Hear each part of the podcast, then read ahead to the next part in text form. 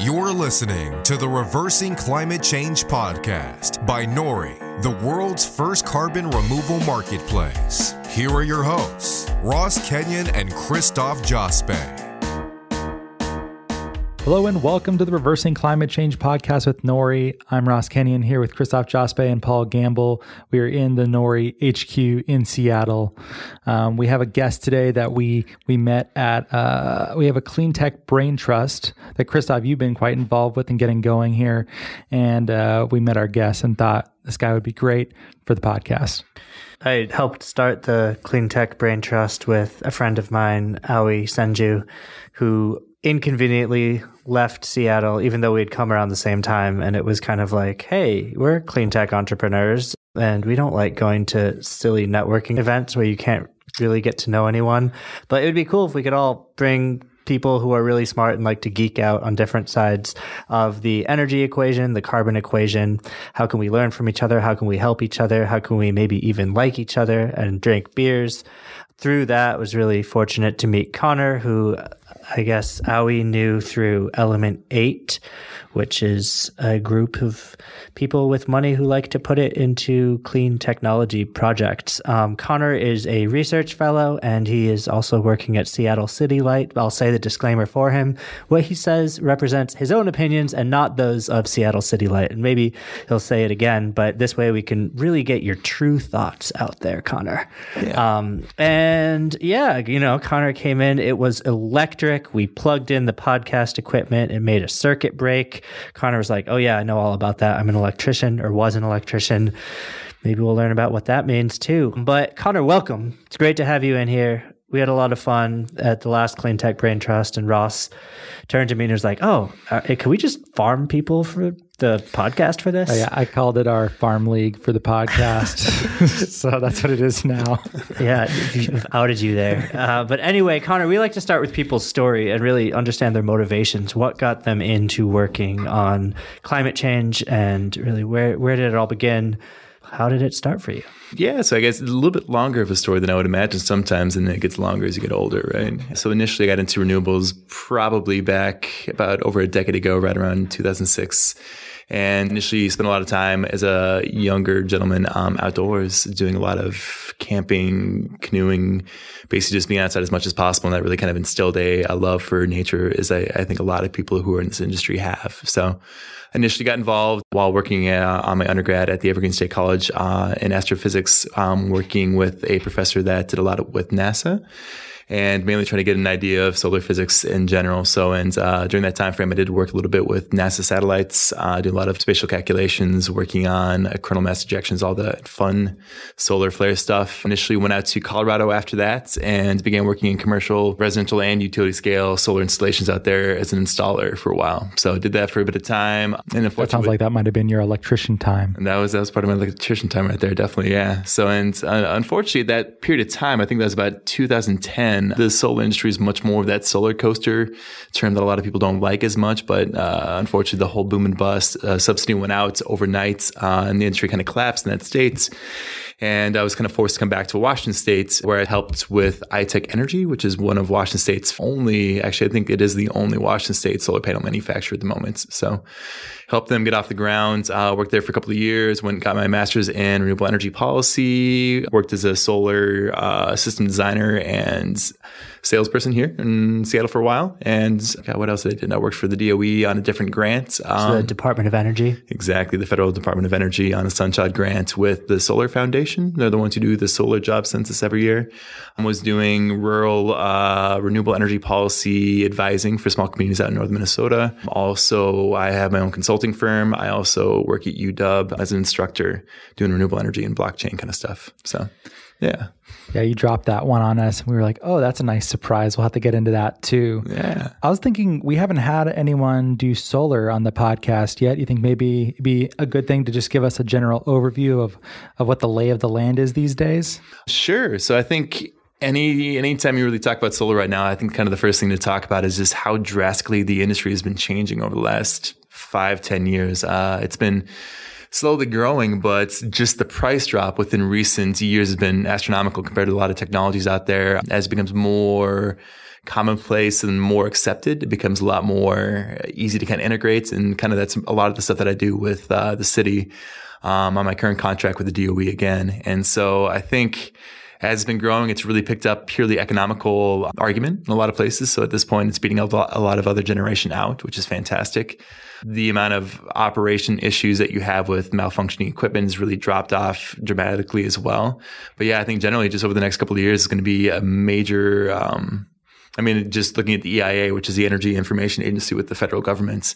And if you look at the amount of installed capacity per year per unit type, it's pretty much always solar and wind that are beating out everything else out. So, yeah, I remember my favorite article about this that I've seen, and I suspect y'all have as well, is that one from, I think it's Georgetown, Texas which was uh, statistically one of the most conservative uh, places. So you wouldn't expect a passion for renewable energy, but it was so cheap there that it ended up displacing natural gas and uh, just petroleum generally. Yeah. I mean, anytime that you see solar being natural gas is kind of an amazing article in itself, too. So one of my favorite graphs that the IEA puts out are projections on solar that always underpredict just how rapidly solar will proliferate. Like they're always wrong. Always. Each year they're wrong, and then they need to improve it. And I think one of the reasons for that that is because there's this mindset that is very linear. It can only be linear progression, but actually with solar technologies, we've seen exponential scale. So what is it about solar that makes it able to scale exponentially?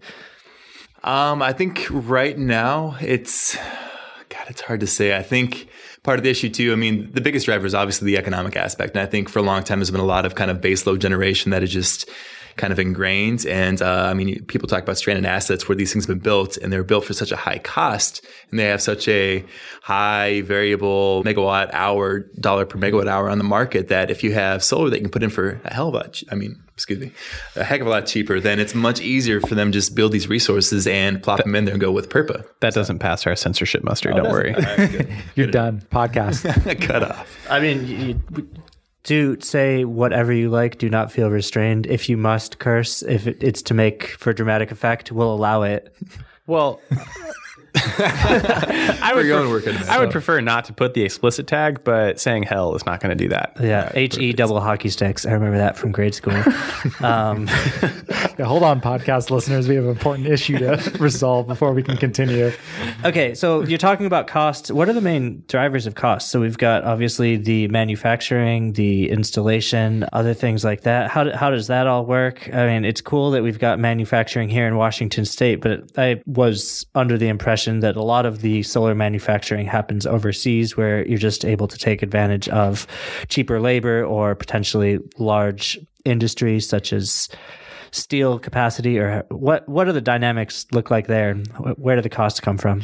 Yeah so mainly when you talk about it with the federal government they kind of break it down into two different aspects and that's uh, the solar sunshots with the department of energy. Their main focus was on the soft costs so that's basically anything that's not balance of systems BOS, which is basically like anything that you can hold in your hand. That's hardware, um, that's rails, that's uh, clips, that's kind of anything that would kind of fall into that category. And the soft costs are like the permitting, customer acquisition, which surprisingly for solar is one of the largest costs and it's one of the hardest ones to kind of break down for some odd reason. Customer acquisition. Customer ah, acquisition. for some odd reason, that's a very large uh, component compared to other industries. Interconnection costs, which typically can be anywhere between like 500 and $1,000 per system, depending on where you're at. And so these soft costs, typically, I think last time I looked at NREL was right around 40 ish percent, 25% for commercial, but like 40 for residential sometimes. And yeah, I think as you get the economies of scale with international kind of manufacturing, that's kind of mainly the case with you have like Yingli, um, you have SunPower, which actually is from uh, United States. I think they're Arizona Nevada, and they're fantastic. A lot of the major solar, like First Solar, they're all from outside the country, and it really is that economies of scale. So once you can start buying, I guess the ingredients like the the aluminum aluminum, the glass, the back sheet, all on these massive scales, then you really get that uh, cost reduction. Is it just photovoltaic now, or mm-hmm. uh, like? maybe this is just showing off my naivete on this. Um, when when Ross and I were in college at in Arizona, I was involved in some research, but everything then was about concentrated solar, and PV was still way more expensive. So how does that fit in now? Are you, are you just talking about PV right now? Wait, we yeah. should we should probably explain. It was concentrated where it all bounces and like heats up water and it turns into steam and it it runs a turbine, something like that. Typically, I mean, at this point, it's mainly molten salt, uh, sodium chloride, where they just have it in a tube. So that's what they use for the thermal. So yeah, they have these huge parabolic troughs, which uh, I'm making a gesture with my hands, which y'all can't see, but it looks like a bowl. It looks like a bowl, exactly. And so they have this long trough running along on these rails that actually attract the sun. And inside, at the exact point where all the trough kind of uh, concentrates, is where this pipe is. That's the focal point. The focal point. Yeah, it's a focal point, but it's like some other, I think, specific term. But yeah, something like that. Anyway, so that heats up the salt, but I've been primarily talking about PV, so photovoltaic, exactly. And the reason for the drastic increase in PV has been that reduction cost of the last decade or so. And I think as it's, there's other forms of PV. So there's basically uh, monocrystalline, which is based on the ones that don't have any fractal patterns in it. And there's also thin film, which is also kind of commercially viable at this point too. First Solar, one of the largest manufacturers in the world, they have, I mean, their main technology is thin film, but it's a little bit less efficient. Um, there's a little bit more kind of rarity materials that kind of go into. It's a little bit harder to scale up sometimes. And I think as we move forward, hopefully there's some kind of more innovations in regard to the aspect of non-rare earth minerals. So essentially, if you think of copper, silver, all these different aspects that go into a panel, they're not really common and they're kind of expensive and they really fluctuate a lot with depending on the market. So right now, UW actually is um, University of Washington is one of the best researchers when it comes to material science, when it comes to photovoltaics as well. And they're looking a lot of like iron oxide kind of style panels, which is really cool for photovoltaic, that's just directly taking the light and turning that into electricity. Yep, taking the photons, and there's some. It's actually quantum mechanics that happen inside of that, but yeah, and then just turning that to electrons. So I can get more into that if you want to, but it gets really deep quick. So. What a magical grin you had on your face. uh, we talked about this a little bit when we first met. We'd like to dig into the life cycle analysis of solar panels because it, it sounds good and it's clean and it's, it's becoming cheaper and cheaper. And, and just how clean uh, are solar panels? Yeah.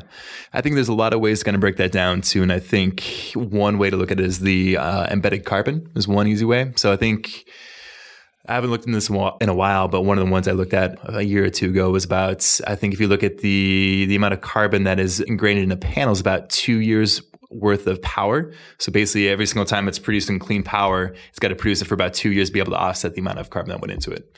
And so lifespan wise, these things have warranties of up to 25 years, uh, manufacturer warranties typically. So workmanship is actually installer; They'll do about 10, but 25 years. So if you break it uh, before the 25 years without any kind of fault of your own, then the manufacturer is supposed to replace it at that point. And I mean, if you think about it too, a lot of these things are actually rated to be last a lot longer than that, but you have this uh, annual cell degradation rate of about 0.5%. So every five years, it's going to produce about 0.5% less than it did the year before. So that kind of varies on the technology too a little bit. How do you do in apples to apples comparison with uh, more conventional power plants? And that's that's really the harder part. I think there's a lot of methodologies out there that are kind of widely accepted at this point. And for example, right now I'm doing a lot of work with uh, Seattle Light on uh, net metering. So basically, evaluation of net electric, net electric metering, which is I think kind of how most solar system owners get compensated. And so because we're not a thermal plant, which is anything gas, coal, or even nuclear, it's really hard to make those comparisons sometimes. But there's a lot of different figures you can kind of use on a 15 year, 25 year time frame that makes those apples to apples comparisons. And so net metering is a policy incentive that allows homeowners to actually get paid for generating power. And oftentimes that just pays for the installation of the solar itself. So you, you're not actually going to see an increase at all for installing this. And if oftentimes it, it plays out in your favor. Mm-hmm. But it depends where you live, right? Very much so, yeah. Like I, I remember, I don't know the exact details of this, but after whatever that last big hurricane that tore through Florida was, I was reading stories online about how the local utility at this is somewhere in northern Florida wasn't allowing them to operate their solar panels and run their house off of it because it was affecting the grid in some way. Interesting. I, I, I could totally believe that too. And I think, mean, one of the, the laws that's actually really kind of heavily followed by um, manufacturers is called something UL 1741. So essentially says that anytime that you're producing, uh, if the grid is down, you can't actually produce back onto the grid for safety concerns. Because if you do that, then you're going to be able to shock the uh, the line workers, mm-hmm. which you don't want. So it's really fun to have people on the podcast who work at utilities because you provide an insight into something that a lot of people take for granted and don't really think about. It's like you turn the light on, it just happens. You expect you, it's it's it, I mean it's almost like a human right. yeah, if it doesn't work, you're in trouble. But Yeah. if, but if it does, then you're invisible. Yeah. Right. But you're you're also an innovation guy who's like utilities. Come on, guys, you're kind of like dinosaurs and don't move very quickly. And so, what are some of your frustrations working at a utility? So I think it's it's interesting, kind of before getting this fellowship. So and, and again, just qualify. So I actually uh, clarify. So I work with the Department of Energy as a fellow for Light, and so one of the biggest things is the fact that I think a lot of these industries with utilities have a much older uh, kind of employee group. So I think with Seattle Light specifically, it's right around like 57, 58, 60 sometimes. So they have a huge population of workers that are about to retire. And I think a lot of the times the apathy that I find is very frustrating. So they've been doing these same things for about 20, 30 years. The industry hasn't really evolved that quickly compared to what it is doing now. And so their perspective, I found a lot of times is why change what I'm doing when I'm going to be gone in two years? I don't want to learn this new way. It seems a lot more complicated. I'm kind of writing things out, and all I really want is my pension. And yeah, Kind of sounds like uh, the installation of coal or gas fired power plants that you just build it and you expect to recoup your costs over a period of 40 years. And why would you even consider designing that plant differently? Yeah, cool. Yeah. So we're in Seattle and the state of Washington, and that means that we get a lot of our energy from hydroelectric, which is billed as a renewable source of energy. And hydro is one of those things that probably does the lion's share of work right now with producing renewable or carbon free energy along with nuclear. But hydro isn't always all that good because sometimes it stops the flow of fish going back to where they want to go. And sometimes it accumulates more carbon behind the hydro dams. And so the kind of carbon accounting geek in me gets really Wait, what does that mean? Accumulates carbon behind the dams. yeah, well, I'm going to turn it around and just ask you, Connor, because that makes the carbon accounting geek in me really angry because I'm like, these hydro dams need to be buying CRCs if they truly want to call themselves carbon neutral. Yeah. And I I guess so. I'll answer my short uh, perspective of this too, and then kind of bound it back to you. So the way that I see the embedded carbon behind the dams mainly is when you have a newer dam that's installed. Uh, you're essentially taking up a lot of land that was previously used for a lot of different stuff. And so we'll use the example of Washington State, where we have a lot of, I mean, woods everywhere, these beautiful big Douglas firs. And so anytime you do this dam, that whole valley that gets flooded has a lot of CO2 that was embedded in the trees. And so once you have the water come along in there, then they start to decompose and release carbon into the atmosphere again. And so that's kind of what you're talking about, correct? Mm-hmm. Yeah. Okay, so so it's like it's like embodied carbon in, Exactly. in buildings, similar sort of concept. Except this is actually released within the first like one to two years, I think, typically that de- decomposition starts releasing that CO2. So it might last a lot longer than that, but that's from my understanding, which is very slim. That's what happens. But I mean, there's also the embedded carbon within the, the concrete. So, I mean, a lot of these dams are concrete dams, and there's a lot of CO2 within every single cubic foot of concrete, which, I mean, a lot of these dams run for about 100 years, but despite that, too, it's, I mean, I don't personally know kind of that levelized carbon content, but it's, it's not a small amount at all. I'm always very curious about the actual environmental impact of, of dams. I, I always liked Edward Abbey a lot. I thought he was an interesting uh, writer, and I wonder like, what we're losing. And, and or like I think it was it was John Muir who was angry about Hetch Hetchy in Yosemite. Very much so. I spent I spent like a week or two backpacking in Hetch Hetchy, and it was beautiful. But I, I wish I could see most of it that's underwater now. So I'm wondering like like how you quantify what you're actually losing when you're damming up things. Well, and it's it's interesting too. So, I mean, a lot of the time when I was working in the solar industry, it was kind of fluctuant too. So, my time off from doing solar work when the industry didn't work was as a whitewater raft guide. So, I spent a lot of my life on rivers. I love rivers, and it's very depressing sometimes kind of hear stories of these beautiful canyons that are just gone now. They're still there, but they're underneath a huge reservoir.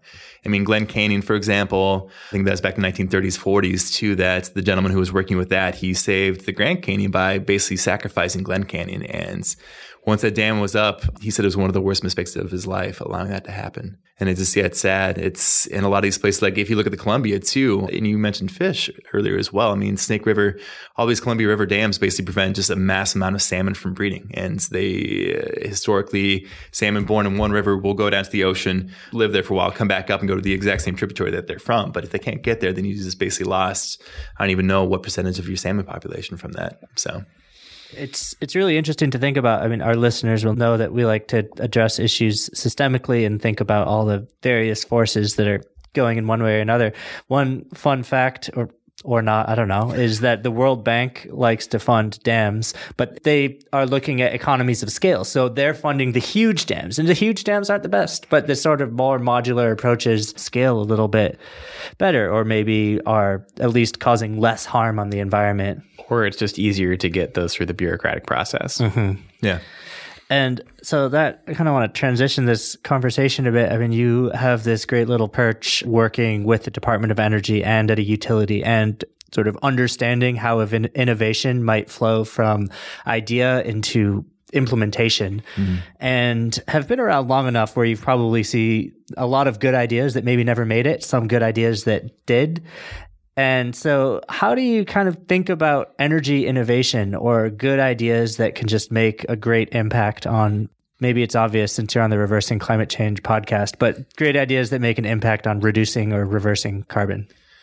So I mean the the kind of the topic of watching some of them die. So I think I'll kind of caveat this with the fact that I think a lot of the the rationale for this is that the energy industry as a whole is just a very difficult industry to get into. It's very entrenched. It's very kind of I mean, it's utilities, and typically what happens is he uh, kind of like valley of death that these uh, innovations will come into, and so they'll have a great idea, they'll try to market it, and when you're dealing with energy, you basically have to work with utilities or not. If you don't, then you kind of you die in that death valley, and that's kind of the issue too. And it's the frustrating part is that even if you have a brilliant idea, it takes about eight to 10 years for utilities to be able to adopt these technologies on a large scale. So you have to kind of weather a storm for about eight to 10 years. And so I guess one example of a particular situation of this would be not anything drastically new, but kind of a newer concept an old idea of high voltage DC transmission. So, I mean, currently we have HVAC, high voltage AC, kind of going across the nation, which has been the traditional kind of grid backbone for the US, which uh, just in general, our grid is very antiquated and old and inefficient. And we just don't update it. And that's for a lot of kind of more regulatory and policy reasons. Can I jump in and ask if money, time, and politics weren't an issue, what would we do to update our grid? With money and time, we would have a bunch of micro, microgrids with um, a lot of kind of localized energy usage and then a couple of like large peaker or large kind of baseload plants distributed across this. So, so a microgrid is like neighborhood level? Neighborhood, city, anytime that you're kind of moving power across states, that just gets ridiculous for the most part because I think line loss on average about seven to nine percent or even ten percent just with transmission.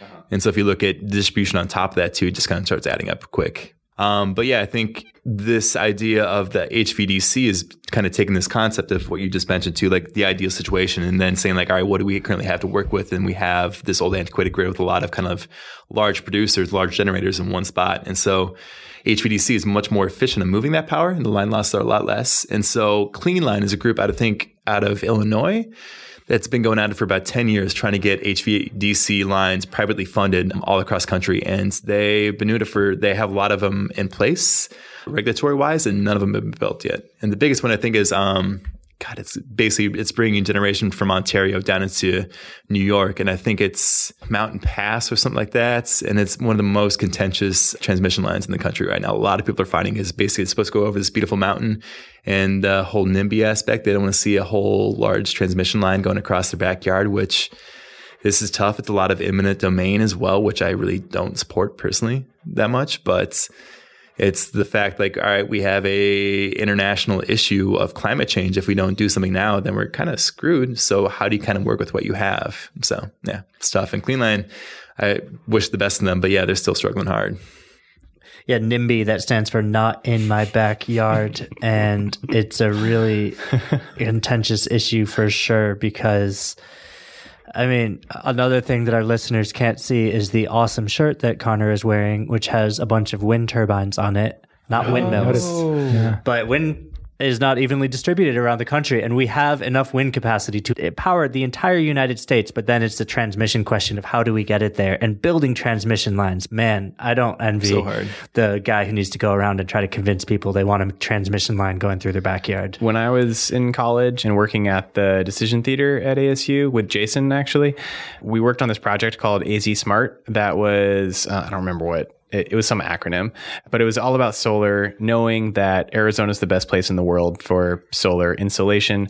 And you could easily build enough solar capacity in Arizona to power North America. But the problem was transmission. But what we seem to find, not only was it just like, how do you build that stuff, but the politics of the different states, uh, like in Arizona, you have a corporation commission of five elected people who then have to like make the decisions on how all of this infrastructure works and the agreements that they broker with the other states. And like, it's no wonder. I mean, it's, it's not just an engineering problem. And if it were just engineering, it probably wouldn't be that hard.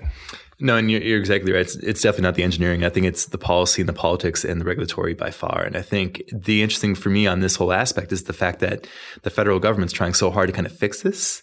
And uh, FERC specifically, I think Order 1000 actually looks directly at trying to really take give the power to states to promote this. And if they don't then say like all right we gave you the option. We're going to take it away from you. We're going to do it federally right now and mandate these things. And it's been a perpetual battle and lawsuits all across the country because that's basically what's been happening is people will call this order and say like all right we gave you the time frame you needed and you have one to two years to do this and you didn't respond so we're just going to go straight to the federal government and get their permission and build it anyway and then once that happens and all these states then try to step in uh, the public service commissions or public utility committees will step in and say like actually this is not your authority you're overstepping your boundaries and then it always gets tied up which eventually most likely the um, manufacturers the high voltage DC lines will win, but you can't really last for 10 years is the issue as a company without any kind of revenue. So Given your comments about politics, I was wondering if I could gauge you on just how often utilities ought to be regulated as utilities rather than something that's more familiar to us who interact with the competitive markets. Do all of them need to be quasi monopolies or explicitly so?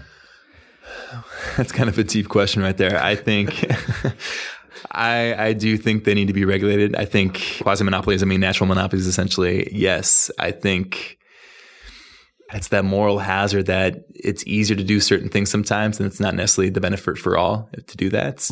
And it also makes sense that you don't really want to have multiple different power lines going to your house. So just having the one power line and kind of managing it that way. But at the same time, it really causes a lack of innovation sometimes. Hence my position with the feds right now.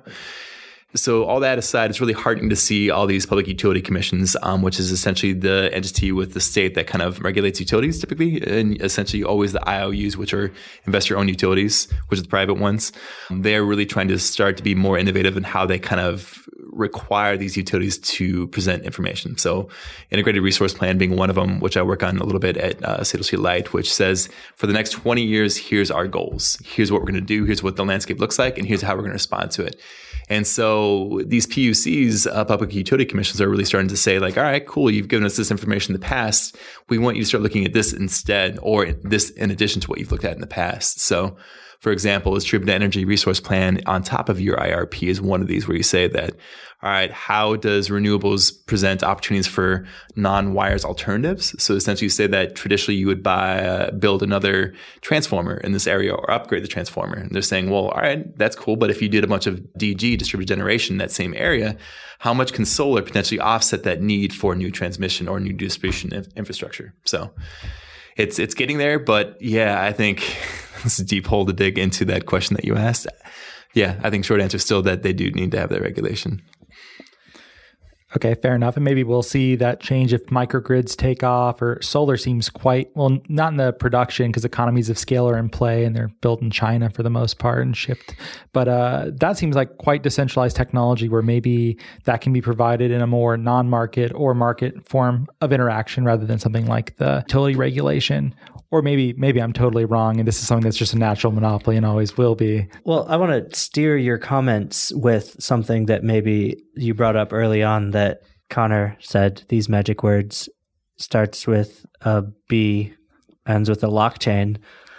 what does that have to do with the whole energy innovation space and how do you see that coming together? I think it's a great question. I think blockchain, it's as a kind of a fledgling, oh, fledgling, yeah, it's is, is kind of establishing itself within the the industry. I think there's a lot of potential there, and specifically for certain things that a lot of people had issues with it before that there was no solution for. An example, secure trading of information and kind of credits, and so I see going to your earlier question about natural monopolies, I mean, if you look at California right now, which has a much more deregulated market than we do, which I would try to explain that, but it's kind of it's essentially a lot more freedom in your energy market within states. So they have a lot more opportunity for these CCS, which are community choice aggregators. excuse me, CCAs essentially there are these group of people that say if you want to deflect from your utility, you can. You can start paying us, and we have a lot more of what you want, whatever that want is. So that can be we want more I don't know. Uh, and typically it's renewables within California. So we want a much greener portfolio. And they'll say like, all right, pretty much all of our energy is green. It's great. So people are like, all right, cool. I'll sign up with y'all instead, leave my utility. So we don't have that option within Washington state, but down in California, it's this aggregation aspect is becoming huge, especially I mentioned the feds, FERC, Federal Energy Regulatory Commission, the one who had that order with transmission. They also have one for distributed generation and aggregation of these uh, solar, whatever it is. And so blockchain really allows this to happen that you can actually have oh god, there's such a deep, deep hole to dig into. I'm going to try to keep it shallow as possible. Like trying to figure out like how much information is actually necessary. exactly. Uh, so, I mean, the one I'll mention is Rule 21. So it's a huge thing within California. Um, I think it's IEEE 1547, which is essentially all this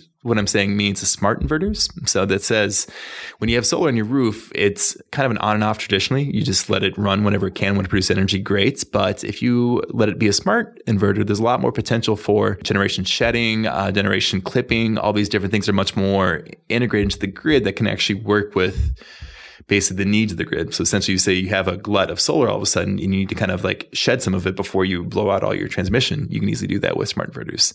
And so blockchain can really be the mechanism that does this.